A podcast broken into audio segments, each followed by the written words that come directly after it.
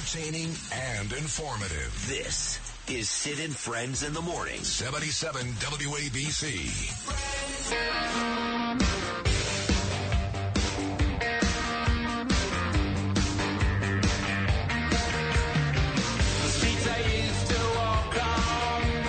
I'm going to talk to famed defense attorney, my dear friend Arthur Aidala, coming up momentarily. But it seems uh, all the big news agencies this morning are talking about this hostage deal between Israel and Gaza is imminent. Could be announced as early as today, a five-day ceasefire. You know, on a very anecdotal note, the more people I speak to in Israel, where I become a major star, a lot of those folks think a lot of these hostages are dead. Well, I have no idea whether they are or not, but if they had two hundred forty and killed one hundred, one hundred forty is still a lot of bargaining power. That's why they kept taking as many hostages as they could. Anyway, with the latest on this story, Noam is out. Jim Flippin doing a great job filling in. Jimmy, what do you got for me? Hey, Sid, yeah, so basically uh, we're actually hearing from various news out outlets that Hamas claims to be nearing the deal with Israel that could see these hostages freed. The White House has said talks are getting close to the end. You mentioned it. It could be announced as soon as today, as basically this official response from Hamas was delivered to officials in Qatar, which uh, has been mediating alongside Israel and the United States for the release of upwards of two hundred hostages. Any potential deal expected to include the exchange of hostages for Palestinians held in Israeli prisons. So this will be kind of like a prison swap. Uh, hostages for, for prisoners. And according to the Washington Post and people familiar with the negotiations, uh, those people being currently held in Gaza that were taken hostage uh, through those terrorist attacks back on October seventh, they could be released within several days. And this is a six-page deal that would require Israel and Hamas to freeze combat operations for at least five days. Yesterday, the White House said that basically it's getting close, but that there were still some details that needed to be ironed out. All right, good job, Jim. I'm interested to hear what Siggy Flicker has to say coming up at eight forty-five. Uh, so about uh, two weeks ago, Danielle and I got invited on the air by Alan Dershowitz, the great constitutional attorney Alan Dershowitz.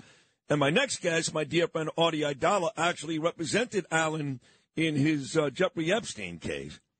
Anyway, we get invited to this uh, to this movie theater in the East Village to watch this two-hour-long Alan Dershowitz documentary. You guys remember, I came in the next morning, and I was blown away just how good it was. This guy was involved in all three impeachments, Nixon, Clinton, and Trump, talking about major cases like O J. Simpson, Mike Tyson, Jeffrey Epstein, even all the way back to a guy named Harry Reems, who was the male star in the movie with Linda Lovelace, the porn classic Deep Throat. It was an amazing two hours. And in that movie, more than once, was Artie Aidala during those Jeffrey Epstein days. Artie, have you seen that documentary yet? And if you haven't, I have to tell you, and I'm not blowing smoke up Dershowitz's ass, a thousand times better than I ever could have imagined. What's up, my man? I was actually in Machu Picchu, Peru, when I know. the airing of that of that thing. My parents went. My mom and dad were there, and my love partner, Judge Cammons, was there. Um, I haven't seen it, and there's another one coming out on, I think it's on Newsmax. It's like an hour and a half long documentary that I apparently I'm I, I'm featured in. Look, one of the greatest compliments. I'm going to sound like Sid Rosenberg. One of the greatest compliments I've ever gotten in my life, and I, this is this is the truth. The New York Times did a big two-page spread on me in the cover of the business section, and there's a picture of Dershowitz and myself. And Alan Dershowitz's quote is, "Arthur Aidala is the next me." Wow. Meaning I'm the next Alan Dershowitz. Wow, that's a big deal. Alan didn't like it because he said it made him sound like an egomaniac. But he is so far from an egomaniac. Anyone who knows him for five minutes uh, knows that he is – he's the most down-to-earth, regular guy, always there to help. But he's got a he's got a golden brain, and he is so tenacious. You know, I've, I've besides having represented him, I've worked on I still work on cases side by side with him. And even when the judge says no and rules against us, Alan doesn't stop. He keeps arguing and arguing, and he may not turn the judge's head all the way around, but he usually gets something back. And that's that old school Jewish, Italian, because my old man's got the same thing as well. You never give up. You never accept defeat, and you just keep fighting and fighting.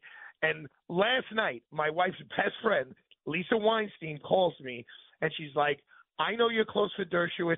With Dershowitz, I want you to tell him. I mean, he spoke at my wedding, she, and, she, and Lisa was in our party, wedding party. She goes, I want you to tell him I will work for free. I, what he's doing for Israel, how he's become the spokesperson for this. I will do anything he wants. I'll be his secretary. I'll deliver papers for him. I'll read things for him. Everyone is talking about what an unbelievable job he has done over the last, uh, I guess it's six weeks now. No, he's done a very good job. I mean, one of the things that did disappoint me in the documentary was they had three or four people that uh, narrated quite a bit throughout the movie. And outside of Alan, the person that appears most in the movie is Ron Kuby. And I know, oh, I know Alan. Man. Yeah, so your Alan. Main man. Right, so Alan loves Israel. This is why he has not done the best job. I've done the best job, because I can promise you that I'd never put Ron Kuby in a documentary, especially when you consider that Ron Kuby took not six days, not six months, but six hours to put on his Facebook page, basically sympathizing with the Palestinian people and almost, almost saying Israel deserved what they got. That's a that's a well, true you can't, story. You can't blame Dershowitz for having Kuby in there, because I can tell you for a fact Dershowitz had very, very little to do with that with that documentary. Um, b- believe me, I no, no. Actually, it's funny because we had dinner afterwards with uh, Alan and his wife, who's uh, lovely, but I really thought for the most, uh, most, most of the night she hated me because she despises Donald Trump and I love him. But um, Alan even said at dinner, "I'm not going to talk to him anymore." And I wouldn't have put him in the movie if I would have known. But the, the guy who made the movie, who was there at dinner, too, he's a sweet guy, John Curtin, he liked Kuby's role. But, listen, it is what it is. I do want to get to the Poly Prep scandal. Uh, you went to Poly. You were a little younger than me. Me and Tacopina, of course, in the same grade. But this really horrendous story comes out about Jet, uh, of course, uh, legendary quarterback Joe Namath a couple days ago, that uh, Phil Foglietta, who was the football coach at Poly Prep. And we know he was kind of the high school version of what Jerry Sandusky did alongside Joe Paterno at Penn State. Sandusky was guilty of raping some of his players. And that is allegedly what Phil Foglietta did at Poly Prep. And according to the latest story, Joe Namath knew about this, knew what Foglietta was doing, turned a blind eye, and continued to have Foglietta work at his camp. What do you know about this story, and well, how embarrassing I mean, is it for Poly Prep? It's, look, the embarrassment for Poly Prep, which I, it's a school that I love, and, and literally some of my closest friends are still from Poly Prep. Um, it, it, I, I, God bless you for using the word allegedly, because you're like, now you sound like the lawyer. Oh, no, you, you know how many it, times Danielle, you know how many times Danielle has texted me when I tell a story? She literally texts me and goes, "Say allegedly, say allegedly." She's right. Yeah, no, but with with Foglietta, it's not allegedly anymore, um, and it, it really, it never was. It's a hard thing to say, but it's we kind of all knew there was something going on. I mean, Coach, what you have to understand is he was the, one of the winningest coaches in, in high school sports, and he was like a god walking around the campus, and everyone feared him, um, but he always had like two or three boys around him. Typically, they weren't football players. They were like the manager of the team or the statistician of the team, but somehow or another, even at thirteen, fourteen, fifteen, remember he had that cage in the back where yes. he would sit in the locker room. Like, I knew somehow or another, like, don't go back there alone. Now, I wasn't one of his targets. His targets was tep- typically young boys who did not have dads, and I had a very prominent father. So I wasn't – he wasn't really going to mess with me. But uh, it was kind of known. And through the years now, with all of these lawsuits coming out, and Poly's had to pay millions of dollars, um, it's come out that some, some people, some coaches at the school knew that – And, and I'm not saying they walked in and they saw it, but they knew or should have known. And everyone knew that if you were really good and, and, and Coach loved you, you get to go to Joe Namath's camp. And don't forget, this is only ten years after he won the Super Bowl, not decades. And like, wow, to go to Joe Namath's camp with Coach, it's the greatest thing you could do. And apparently when he was there, he was doing horrible things. And, again, it's something where Joe Namath knew or should have known that, you know, why is this guy hanging out with a twelve-year-old boy at, at in this location at this time. And it's, you know, it's it's heart-wrenching because a couple of these guys have killed themselves. One guy who I know I represented became a drug addict. Because when you're twelve, thirteen, fourteen years old and a big prominent coach is touching you in your private place parts so many times that you've gotten calluses or, or, or sores on it, it's it's absolutely horrific. So it's a, it's a horrible mark on the school that I loved so much, but it's a reality. And God willing, with modern technology and people being more aware of these things, something like this, you know, will never happen again anywhere. If you own a vehicle with less than two hundred thousand miles and have an auto warranty about to expire or no warranty coverage at all, listen up. CarShield has a low-cost month-to-month vehicle protection plan that covers more parts than ever. Visit carshield.com slash audio to find out how you could pay almost nothing for covered auto repairs. Drivers who activate this vehicle protection today will also receive free roadside assistance, free towing, and car rental options at no additional cost. Get your free quote today at carshield.com slash audio. That's carshield.com slash audio. You know, you said a couple of times it's a horrible blemish for Poly, and it, and it has been for many, many years. Uh, so uh, nothing is new with Poly. The the story now becomes Joe Namath. I mean, you look at the history of great athletes in New York, even now, five decades after the Jets beat the Baltimore Colts in Super Bowl three, when you talk about the greatest New York sports legends, I don't care if you mention Derek Jeter, I don't care if you mention Mickey Mantle, Lawrence Taylor, it doesn't matter. Joe Namath always at the top of the list. If that turns, if this story turns out to be even a little true, Joe Namath's legacy is absolutely destroyed. Uh, I'm respectfully disagreeing with you. Lawrence Taylor trumps Uh, Joe Namath any day of the week. The book just came out. The uh, one hundred. The book just came out. I bought it on Sunday. The greatest one hundred N F L uh, listen, players. Listen, listen, listen, And the greatest defensive player in listen, the book is Lawrence Taylor with no, two Super Bowls. No one has more uh, respect for L T than me. It's not even close. Joe Namath won a Super Bowl with a team that was a seventeen-point underdog, and Joe Namath is the reason why you've got the modern-day N F L, because he was integral in the A F L N F L merger. So while Lawrence was a, maybe a better player, certainly was, and revolutionized the linebacker position, when you talk about the most important figures in the history of the league, it ain't L T, it's Joe Namath. So the question is, is his whole legacy destroyed after a story like this?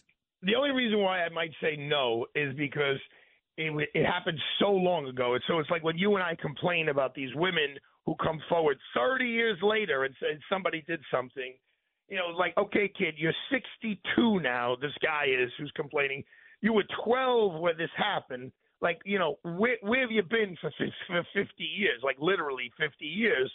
So that diminishes somewhat of the impact of all of this. And I don't think there's – I don't know if there's any evidence saying, you know, Joe Namath opened the door and there's Coach Foglietta naked with a kid. I think it's more of you should have surmised from all the circumstances around you what was going on, and you should have put it. Let, uh, let me let me remind you. Let me remind you that they took away coaching victories and a lot of the wins from Joe Paterno for just being there as well. In other words, they didn't have any of that proof on Paterno either when Jerry Sandusky was doing what he was doing, but they came to the realization there's no way he couldn't have known, and they but did Jerry attack Sandusky his record. Tri- Jerry Sandusky stood trial. It was an international trial. It was broadcast everywhere. I was having dinner with Juan Williams, and I, I just listened to my first martini, and Shep Smith calls me, "Where are you?" I'm like, "I'm having dinner." "Are you sober?" "Yeah." "You got to get on the air. They just reached a verdict in Sandusky." And I ran over to the Fox channel and took the verdict with Shep. That was such a hyped-up thing, yeah. And it was much more recent. You know, yeah. As I said, yeah. We're talking about something that happened fifty years ago. So right. Right. I think Namath is going to – it's a blemish. It's a black spot, but Namath is going to survive. Before I let you go, because I loved your argument with uh, Judge Napolitano about the First Amendment, just remember what Justice Scalia told me.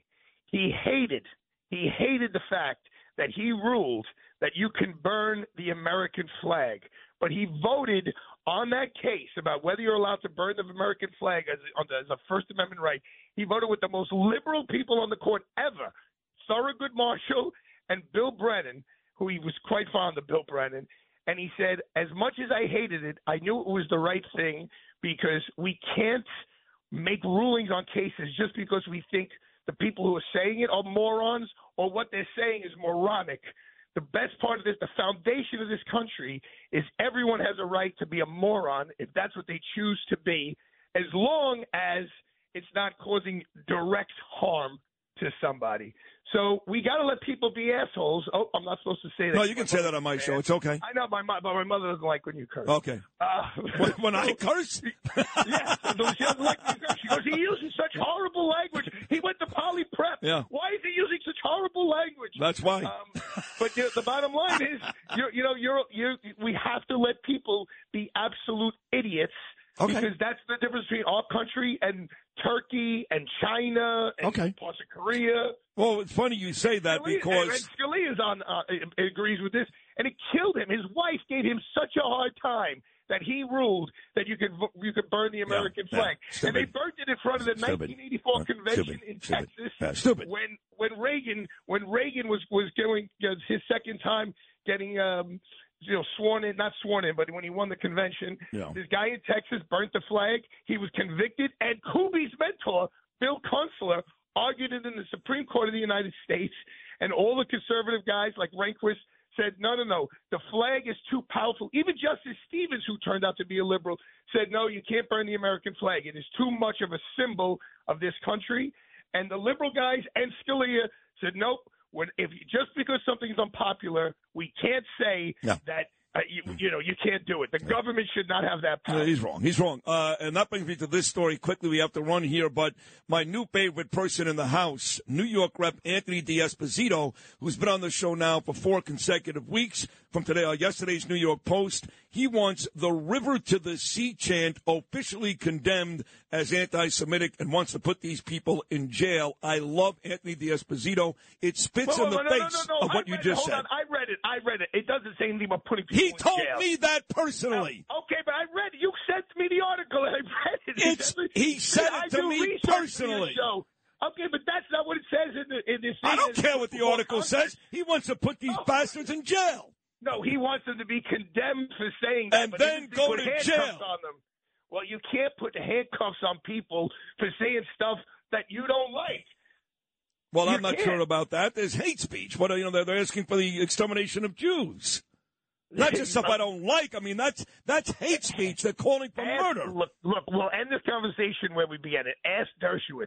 You already asked Napolitano, who's brilliant, yeah. and he said that was well, correct. You asked Dershowitz whether they could go out there and scream yeah, this they ask anybody. The no one's going to make up my mind. I don't give a crap what courtroom you've been in. I know. Yeah, it doesn't matter if it's true or not true. I don't, don't, I don't care. They just love, that's right. They love everybody. I'm just a better American than the rest of you people. That's all. I, I, and how about, stupid how rules. The, how, how about the councilwoman, the Jewish councilwoman who allegedly had a gun in her waistband at the parade? And somehow or another, her great lawyer got the case dismissed last week. Was that e- about that one? Was that Ina Verna Corvin, you? You got it. You're the best. I got to run. You really are the best. This was a great conversation. First of all, have a happy Thanksgiving. Tell your mom and dad I love them. We'll do it again next week. Artie, thank you so much. You're good, brother. Thank you. Happy Arthur Aidala, the man.